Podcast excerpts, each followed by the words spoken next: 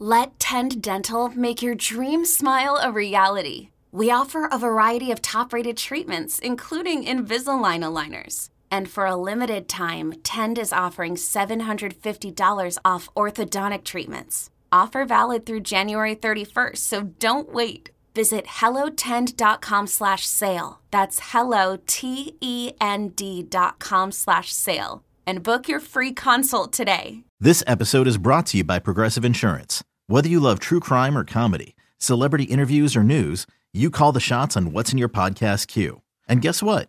Now you can call them on your auto insurance too with the Name Your Price tool from Progressive. It works just the way it sounds. You tell Progressive how much you want to pay for car insurance, and they'll show you coverage options that fit your budget.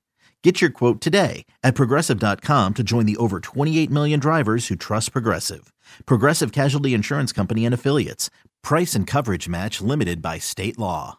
A word of warning this podcast explores graphic and disturbing stories and includes some strong language. It therefore may not be suitable for our young listeners or other folks who may find it disturbing. Hello and welcome to True Crime Daily, the podcast covering high profile and under the radar cases from across the country every week. I'm your host, Ana Garcia, and we're recording this on July 21st, 2021. Joining us today is Dr. Nicky Ali Jackson, a professor of criminal justice at Purdue University Northwest. Dr. Jackson is also an expert in domestic violence issues and wrongful convictions. Welcome back, Dr. Jackson. It's great to have you. Thank you for having me. Oh, we really want to hear your input on our cases today because one, a very big component of the crime involves allegations of domestic violence and the issues of what happens when courts don't grant protective orders. So I'll be very curious to hear your analysis of that case. We've got two cases this week.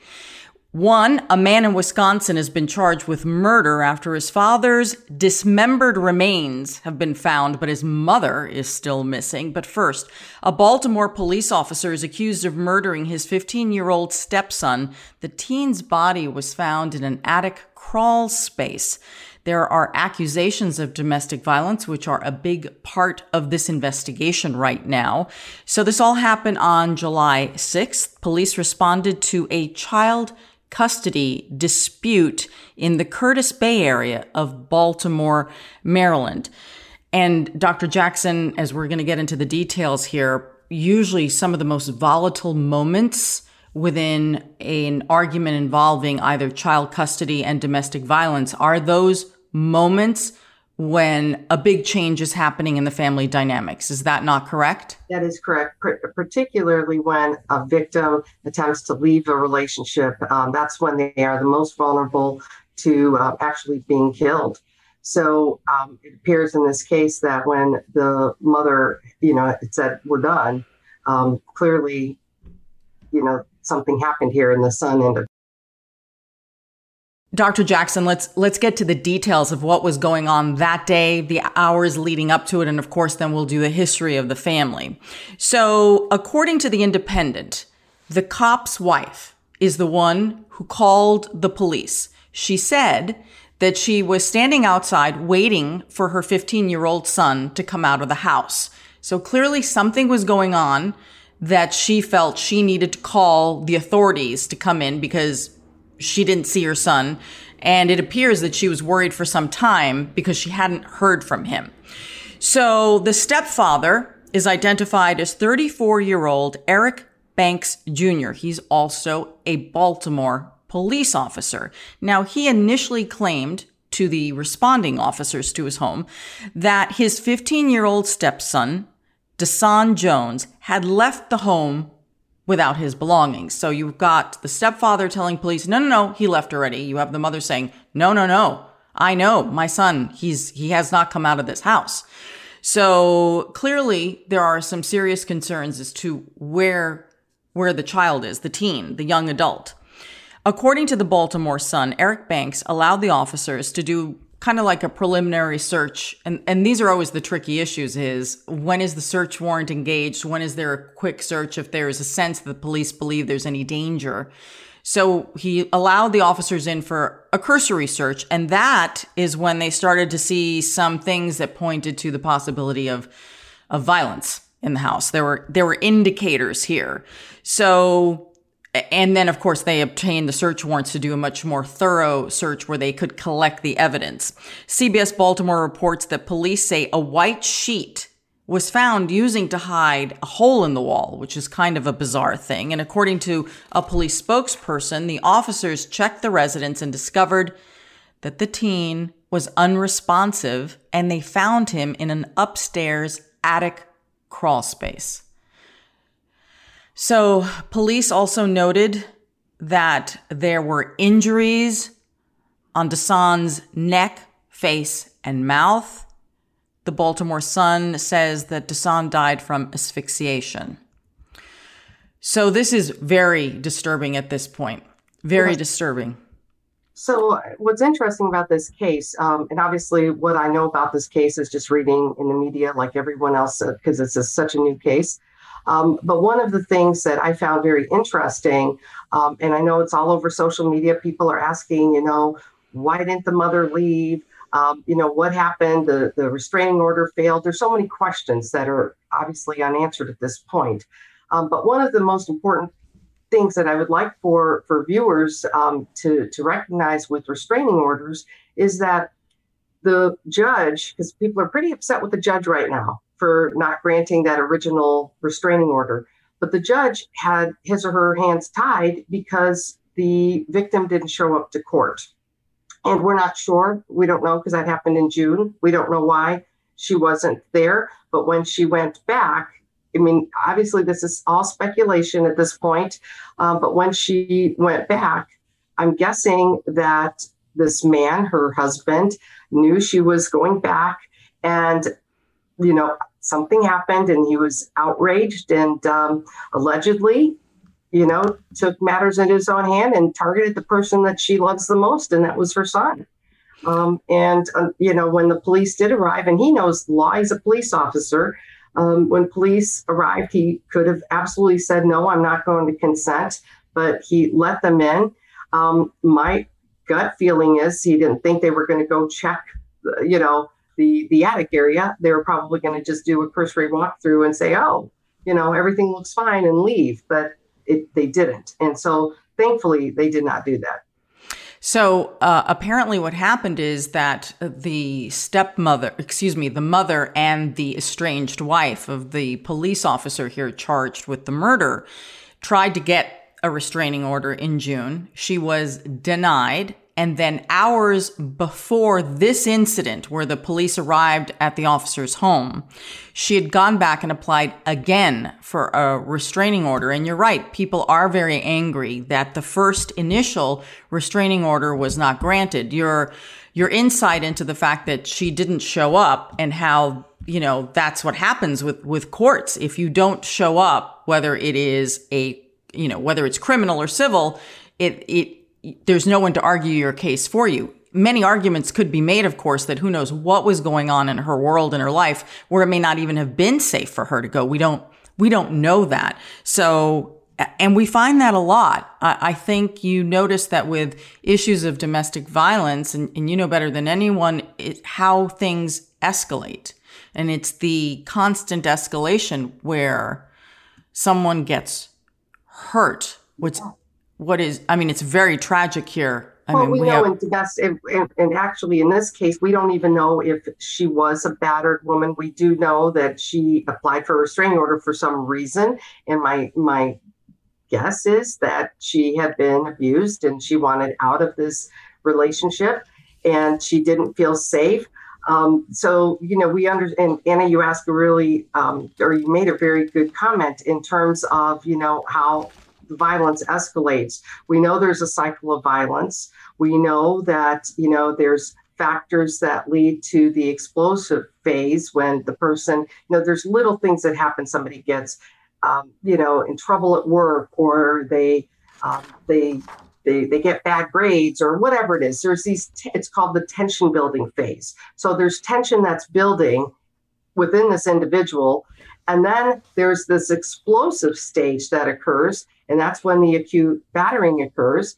And then we go to that honeymoon or the calm phase where it's, I'm going to bring you flowers and I promise I won't do this again. And then the tension didn't go away. There's still tension. Um, and so that tension is back. And what we do know about the cycle of violence is that every time there's, you know, a, a situation, the cycle goes quicker and quicker and quicker. So when she went back in July, she knew that she was in imminent danger and she was in fear. Um, and she was clearly in fear for her her her family. But uh, you know, the question is, I think, why was she in a hotel room and her son was in the house? But from my understanding of this case, she went to the hotel room and she had contacted her son that she was going to pick him up and bring him back to the hotel room. I think that there's been a lot of confusion about that, at least from what I'm reading in social media. Like, why was the son left behind? I think she went to the court, she went and got the hotel room, she secured that, she was going back to get her son. And unfortunately, we, we do know that, um, you know, tragedy occurred during this time period. Yeah, there are some reports that the reason she was suspicious and very concerned about the welfare of her son is because she was receiving these messages that didn't appear to sound like her son. Therefore, she had reasonable fears that the stepfather, her estranged husband, had taken control of her son's phone and therefore he was not, she was not really in communication with her son. And additionally, uh, apparently he had, the son, had reached out to a friend, told the friend that he was concerned for his own safety and that his dad was trying to take his phone away. Mm-hmm. So all those other pieces help to tell the full story of what was going on in that case. And you, you mentioned what her concerns were based on the records that we've been able to access. The, the mother, Dasan's mother, said that she feared for her life and that of her sons. Um, we're quoting now I am in fear for my life and well being because Eric Banks keeps trying to control, follow, and emotionally abused myself and my sons. That's according to the Baltimore Sun. So, and that's when, um, and as part of the court record, that's when she explains that she was staying in a motel room and she was receiving these messages from her son's phone. And that's when she, you know, she started to realize, okay, something's really, something much more serious is going on here. And her own niece told her that her son, messaged the, her niece through Instagram, trying to get around the father to kind of get like a, a, a message out. But then they, they realize that the father had taken Dasan's phone. So it, it, just, as you can see, well, you can just imagine how terrified this young man must have been in that house I, trying I to get these imagine. messages out. I can't imagine. But what, what you know, really caught my attention, and as when you mentioned um, in that report that the the wife reported that he was emotionally abusive and like control. And one of the things we do know, I mean, this is not speculation, we do know he was in the Marines for 11 years. We do know that he was a police officer at this department for three years. Um, and we know that control is a really um, an, an, important factor, a contributing factor to domestic violence. And we, we do know that domestic violence um, is prevalent in police families. Um, and I think it's, a, you know, pe- people are like, wait, it's a police officer. There's not a lot of studies out there about domestic violence within police uh, families. But what we do know from the research that does exist is that there's a guesstimate of about 40% of police families um, experience domestic violence. And I would argue that that's extremely underreported. Um, you know, police wives, uh, husbands, whomever, victims, they're not going to call the police on their police offender, right? It's just not going to happen. Um, I I have worked with people. I, I've seen it with you know, wives of police officers are like, who do we call? who do we call? We're, we're, who are we supposed to call, right? Um, and I've even seen it at the the shelter. You know, I've sat on boards of two domestic violence shelters. We've had police spouses come in um, for their own protection, but then there's still a problem because police officers know where those shelters are. Um, so, you know, I'd love to see more training, um, you know, within the police, um, each police department on domestic violence issues. But we do know that control is a big factor among police officers. You know, they have to control a situation. They they they need to be in control in situations. So when they, you know, when they're home with their families, that trait extends into the family situation. It goes from the work life to the family situation. And I think also there are some true documented cases. And then there's just this general feeling that when you are going into a court and you're asking either for a restraining order or there is an issue, it could be child abuse, it could be numerous things in which you would be in perhaps even a family court, that either the, the, the spouse or the children of a police officer often feel that the court tends to lean, if there's any issue of discretion or who's telling the truth, that there's this feeling that the, the alleged victim is completely outnumbered in a courtroom, that the the and we've seen that in some in some cases where it's just horrific. Like under other circumstances allegations made against an individual the court ruling would have ended up quite differently had there not been a police officer as one of one of the um, complainants or, or plaintiffs or or the person who the allegations are made against. So let's get back to some of the evidence in this case because obviously he is charged, he's charged with the murder of his stepson, but is innocent until proven guilty. So here's more on what the search turned up from the Anne Arundel County Police spokesperson, Justin Mulcahy. As multiple items of evidence were collected, apparent bloody clothing was located, which had been concealed in a dresser drawer.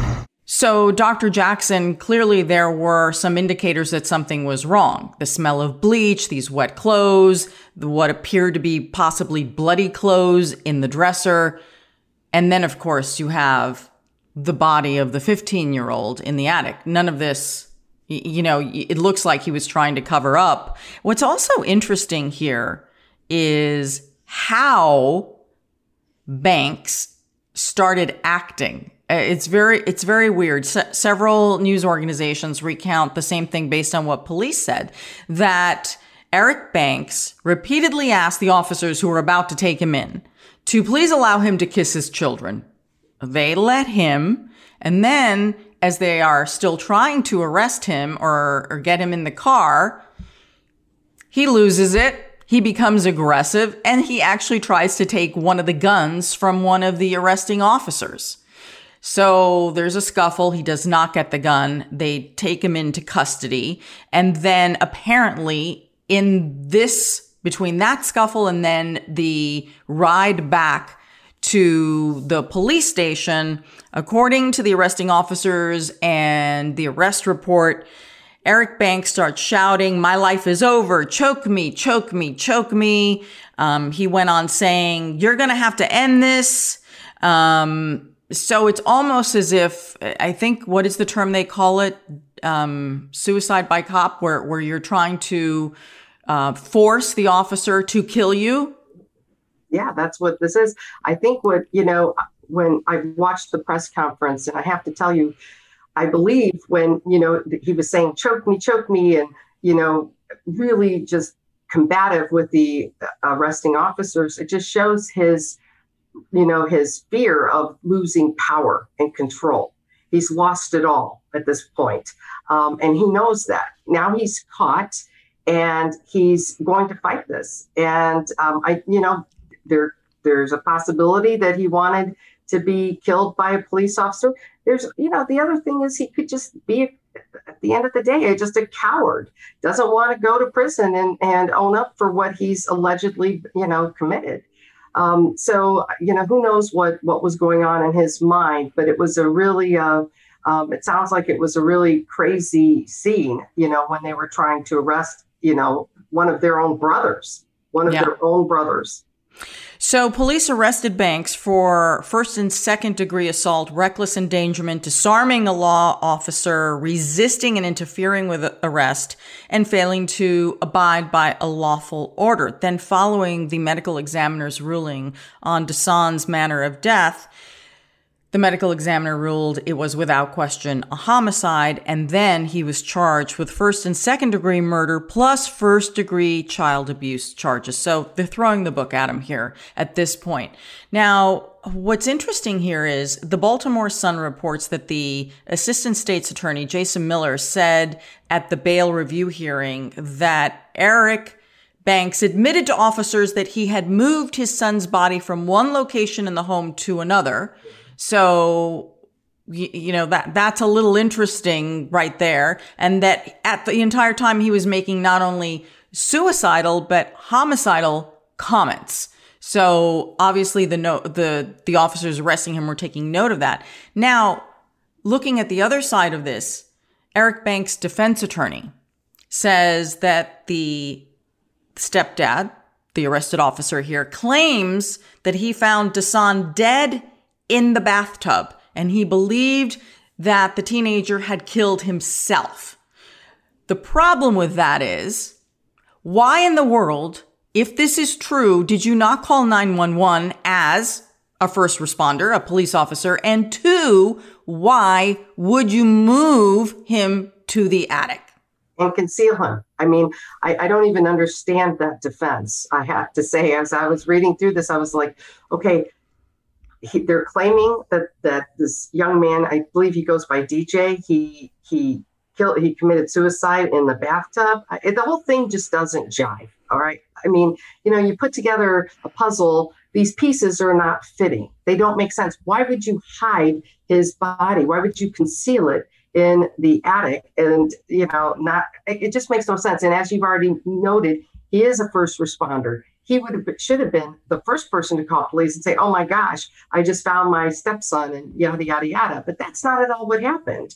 Um, and I'm not sure why the defense is using this defense. It, it, maybe they know something we don't, but it makes no sense logically. Sometimes common sense, you know, really is all you need. And other times there might be some kind of you know some other piece that we're, we're just missing but the story doesn't add up the story doesn't add up. You no, it doesn't. And his attorney, Warren Brown, said, quote, I understand circum circumstantially it looks bad, mm-hmm. but I'm looking to understand how he was asphyxiated. I don't think he has to look too far to figure this part out. Yeah, I mean, again, it's all speculation, but you know, they said that there were marks on his neck, his face, and it appeared that there was a struggle. Um, you know, I, and I can't imagine if we just even look at if it was a suicide, kids don't strangle themselves. They don't, you know, do that. Kids, you know, have different ways, especially boys, of killing themselves, but not in a bathtub. And it just doesn't make sense. I mean, it just logically does not make sense. No, it, it doesn't. This, you know, the evidence is there. Obviously, everybody is innocent until proven guilty, and he deserves a fair trial like any other citizen. But I think the evidence right now, from what we know, what we know is not in his favor. It is not, and they they indicted him pretty quickly. I mean, mm-hmm. this wasn't, you know, um, or maybe I don't even know if did the indictment come through. I know they arrested him quickly. They um, arrested him and they then they added charges. Yeah, the state's so, attorney added charges, and there could still be another. There could be an indictment on top of that. You know, it, yeah, it really depends I, on how the prosecutor wants to handle it. I'd like, I wish we knew more about the history of the relationship between the stepson and Eric Banks. But what I believe, um, just from what I've read, was Eric Banks got angry, was ticked off that the wife left, and then took it out on the person that she loves the most, her son. Um, and I think we've seen cases like this, you know, uh, I'm going to hurt you. I am going to hurt you. And this is what's going to hurt you. Now, again, this is speculation. He has not been convicted of any crime, but this is how it appears right now. So, Eric served as a Baltimore police officer for about three years, and he was suspended at the time of the discovery of his stepson's body. The Baltimore Police Commissioner, Michael Harrison, said in a statement, quote, the alleged actions of Officer Banks are not only deplorable, but shocking to the conscience. Our department will continue to work closely with the Anne Arundel County Police Department during this ongoing investigation. Banks is currently in protective custody as a potential suicide risk. And of course, he's been suspended from his police duties without pay. A GoFundMe page has been set up to help with the funeral arrangements. And this young man who had his entire life ahead of him is described as just a really lovely young man who loved to play the violin, loved, you know, play, you know, was a gamer, loved gaming. Uh, and he was enrolled in a nursing magnet program and he hoped to attend college and become a surgeon. It's also senseless, so senseless. And that's the tragedy of it all. That is such a senseless thing. I, am curious to, to to hear more about what unfolds with the evidence, and um, you know, learning more about what his relationship was with the stepson. Um, and you know between DJ and uh, Eric Banks. I, I, really am curious to hear more about that. And I wasn't sure if anybody else was in the household during the time that this, you know, um, when DJ died. Was there anybody else there? I think there's a lot of uh, missing information, and I think we we need more. And I think once we get more, um, then you know, then it's time to really look at why this happened and how we can really prevent things like this from happening again. Yeah, there are references where he he insisted he wanted to kiss his other children goodbye. Oh, right. But what's interesting here is that there are big pieces of information that have not been released publicly about the details of the number of children whose children. I mean, there's a lot here, and also um, I I find this actually um, something positive is that they have not released his estranged wife's name in all of this. That um, she is not mentioned as as a victim here, and um, so I, I, feel that they're being a little bit more sensitive than generally that we've seen. I agree. Past. I think so, and I think because she she is a domestic violence you know victim um, they're trying to um, really you know keep her, her identity private um, she's dealing with a lot uh, it's unimaginable and she's going to you know be dealing with a lot of guilt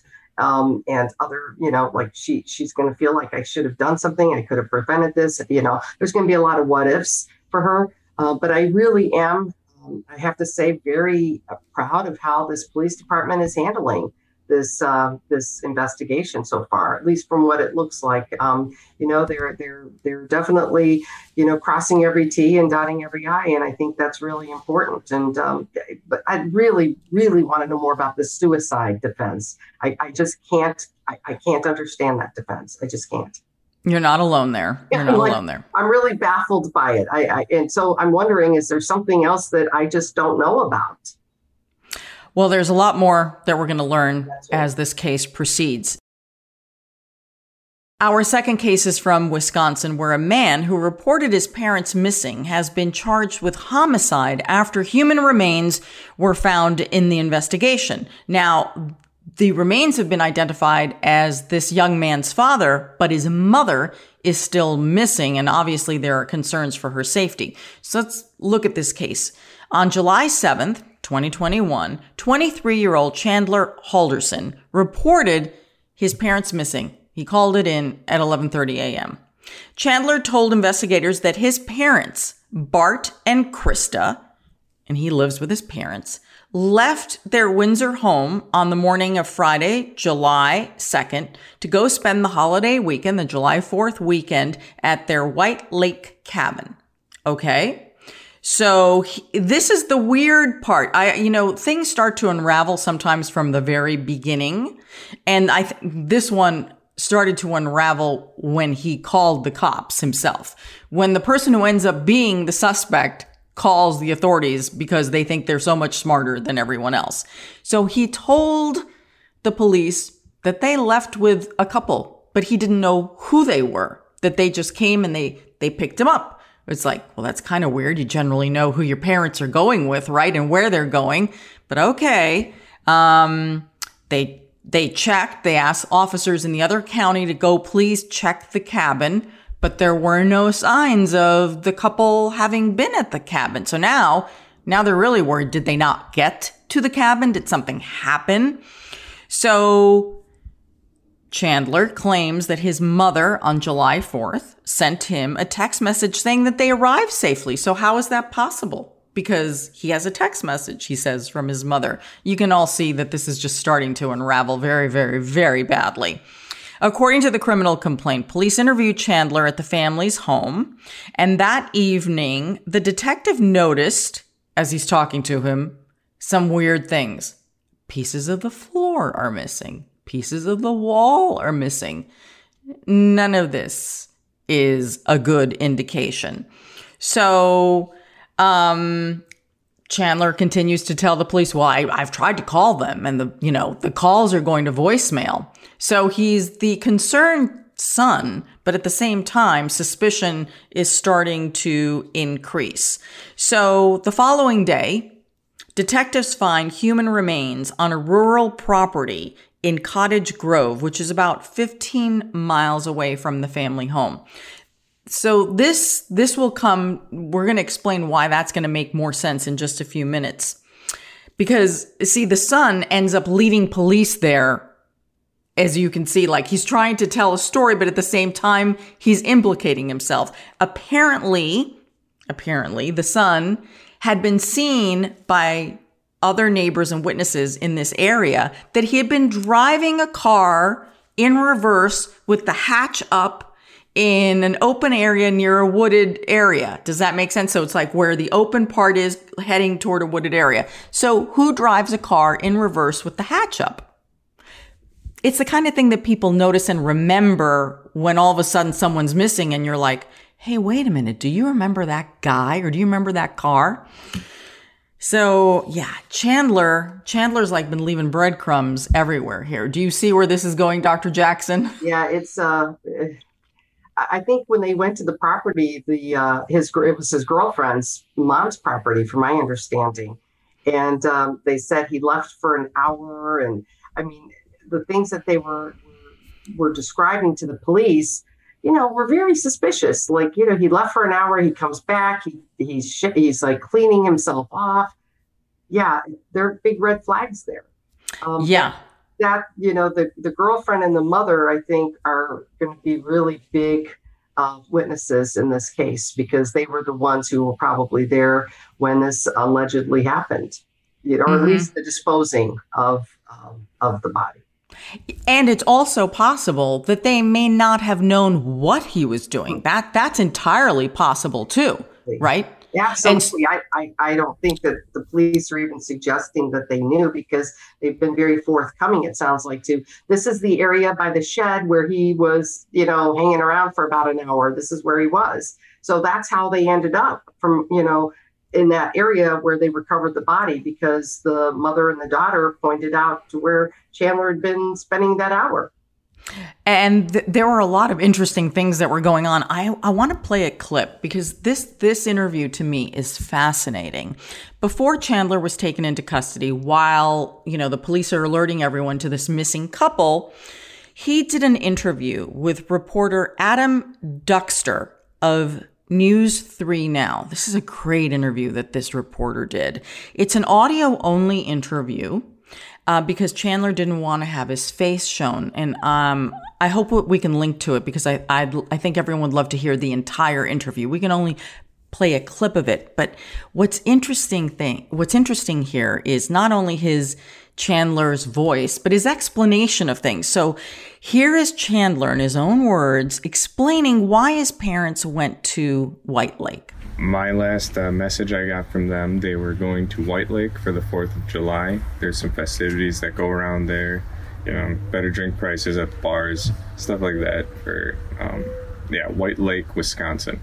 I think when you start saying things like, Yeah, my parents went there because of the better drink prices at the bars. When your parents are missing, this is what you mention, this is what you talk about. That doesn't make any sense. You should be panicked if your parents are missing. Not talking about the, you know, the price of drinks, the other things he's, he made, like the reporter was very good about asking specific questions. It's like, so wait a minute, when did you hear from them? Or, or have you called them? And then Chandler went down this rabbit hole of, well, I don't think they had a cell signal here, but at the other place they did. And this is the cellular service that they use. But I hear that someone else, I mean, he just was going off. He was just he was drowning, drowning in the lies, drowning in the lies. It's a great interview. I highly recommend everybody listen to the whole thing because it's just so revealing.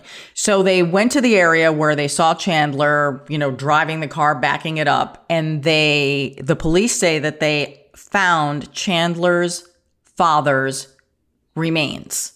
He's been identified as 50 year old Bart Halderson. And according to police, he was shot to death and dismembered so now the question is where's the mother? And is she alive? Right. I think that's the big question, right? Where is mom? Nobody seems yeah. to know where is mom. And it, it, it's surprising that her, if, if she was also murdered, that her body wasn't recovered in the same vicinity as her husband. So mm-hmm. that's really, I think that's the the big mystery. Where is mom? Yeah. Now the um, prosecutors and investigators in, in, their news conference said something very interesting, which I didn't know how to read. Basically, they said, well, until we have evidence to the contrary, you know, we're still searching for her and hoping that she's alive. Right. So because nobody knows. No, nobody knows. That's true. I mean, yeah, why? Nobody knows. And so they, I mean, I think that's just the party line. You know, we, we're hoping to find her and we're hoping to find her alive um, because they don't know. I don't know if there's any evidence in the home that um, you know with her DNA left behind. We I we don't know. The you know the media hasn't shared that with us. No, and as for the condition of the father's remains, um, apparently, remember he was chopped up, so the torso, his torso was wrapped in pants and had a belt and a rope around it, according to the state journal. And then a water tank nearby, detectives found scissors, a saw blade, maybe some bolt cutters as well. Chandler was then taken into custody and charged initially with providing false information and because of filing the missing persons case, which apparently was not a missing persons case. And then on July 15th, after officers had a chance to do more investigating, Chandler was charged with first degree murder, hiding a corpse, and mutilating a corpse. He's being held on $1 million bond. And of course, his mother, Krista, is still missing. And you know, there, there were just so many pieces of this whole case that just weren't making sense. Like Chandler apparently went to one of the neighbors across the street to ask if their video doorbell captures his house, he wanted to know what the scope of their video camera was. It's a weird thing to say, right? Well, it is. But we also have to understand this is a 23 year old. This is not, you know, this isn't somebody who's, you know, a seasoned, you know, criminal or whatever. Um, this is just a kid. This is at 23. He's really a kid. And one of the things, you know, that that we we do know about um, kids who kill, you know, that they're typically male, they're typically white.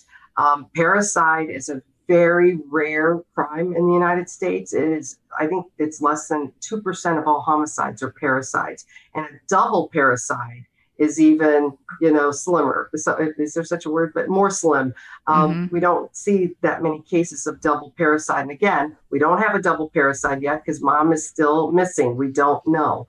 Um, but he really fits the characteristics of a of an offender who commits parricide. And again, he's not guilty yet. There's been no trial. This is such a rare crime. It is so rare, um, but he does meet the characteristics like to a T of somebody who would commit this crime. I mean, we do know that boys um, who kill their their father will use a firearm Um, they're angry, and we know mutilation often comes out of anger or to um, you know to move the body easier. You know, they're, they're, this just looking at his pictures, he's not a big kid.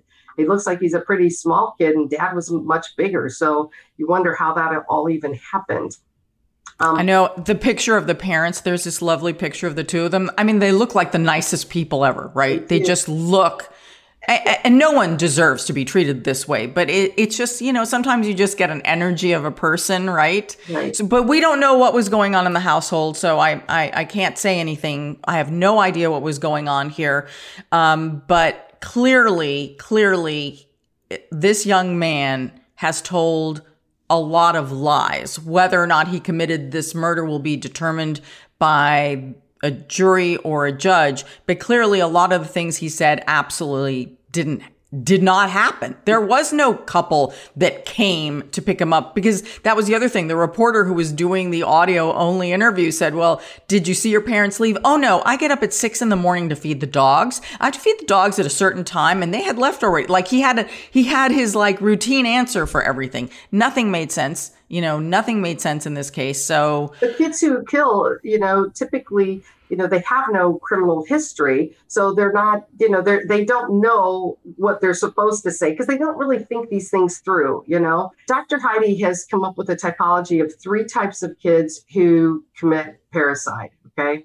One is the severely abused child which i don't think is this young man.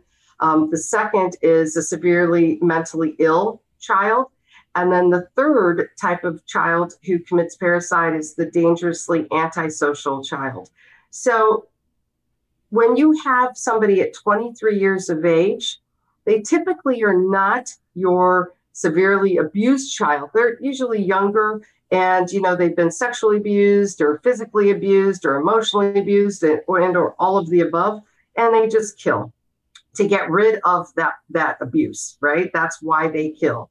Then you have the the severely mentally ill child.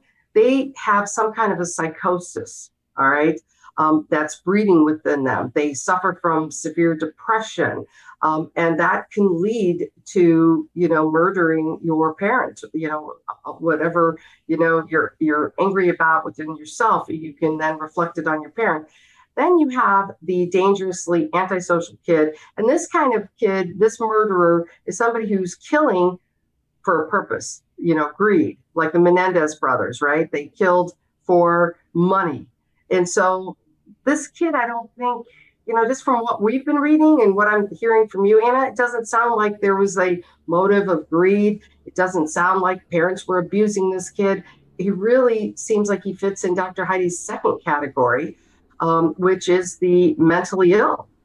Now, again, it's all speculation, but just from a cursory, you know, view of this of this kid in this case, that's what it would appear to me.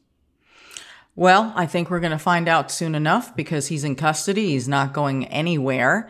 And the district attorney has said that at this point we have, quote, an extremely complex situation. Because remember, the mother's missing. We, we don't know what's going on with the mother. Is she presumed dead? Is she alive? We have no idea. And then um, he he went on. The district attorney went on to say that the defendant had six days to hide his evidence of this crime and that he lied repeatedly.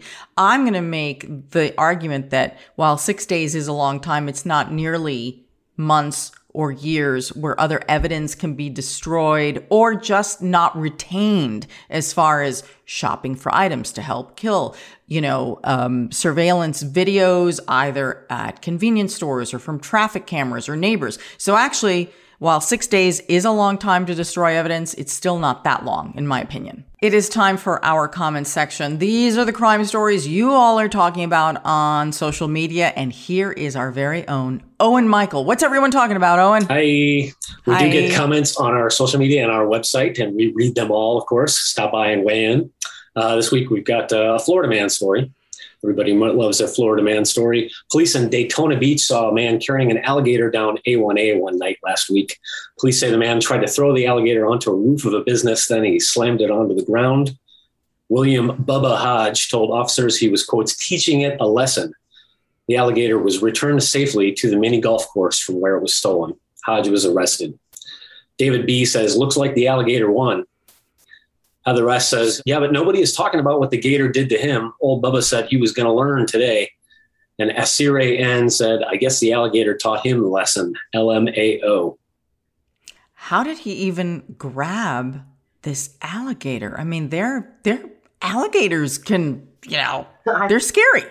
Yeah, and Bubba, is that for real? Bubba? His his nickname is Bubba. Uh, the alligator was stolen from a miniature golf course. Um, it, you know, with apologies to my friends in Florida, there's this has all sorts of Florida uh, elements to it. Um, luckily, the Florida, or excuse me, luckily the alligator is safe. Uh, it was not hurt, and uh, this guy's uh, going to spend a little time. It looks like. That is very strange, Owen. Very, very strange. We get plenty of those. it's our specialty. Indeed. All right, Owen. Thank you. See you next week. See you next week. Bye. That's our program for this week. Dr. Jackson, thank you so much for coming on and giving us your insight. If people want to learn more about you or contact you, where can they find you? Um, they can email me at fjackson at pnw.edu. And thank Excellent. you so much for having me on today. Oh, it's been a pleasure. We love your insight. We really do. Thank Thank you so much for everything. And you can always find me on all social media sites at Ana G News, Ana with one N. You can find our content wherever you get your podcasts, but quite specifically Spotify, Apple Podcasts, Stitcher, and Google Podcasts. You can actually watch us on YouTube and you can subscribe to our YouTube channel or to our newsletter, which Owen puts together. And that's at truecrimedaily.com. Until next week, I'm your host, Ana Garcia. This is True Crime Daily, the podcast. And as we always say, don't do crime.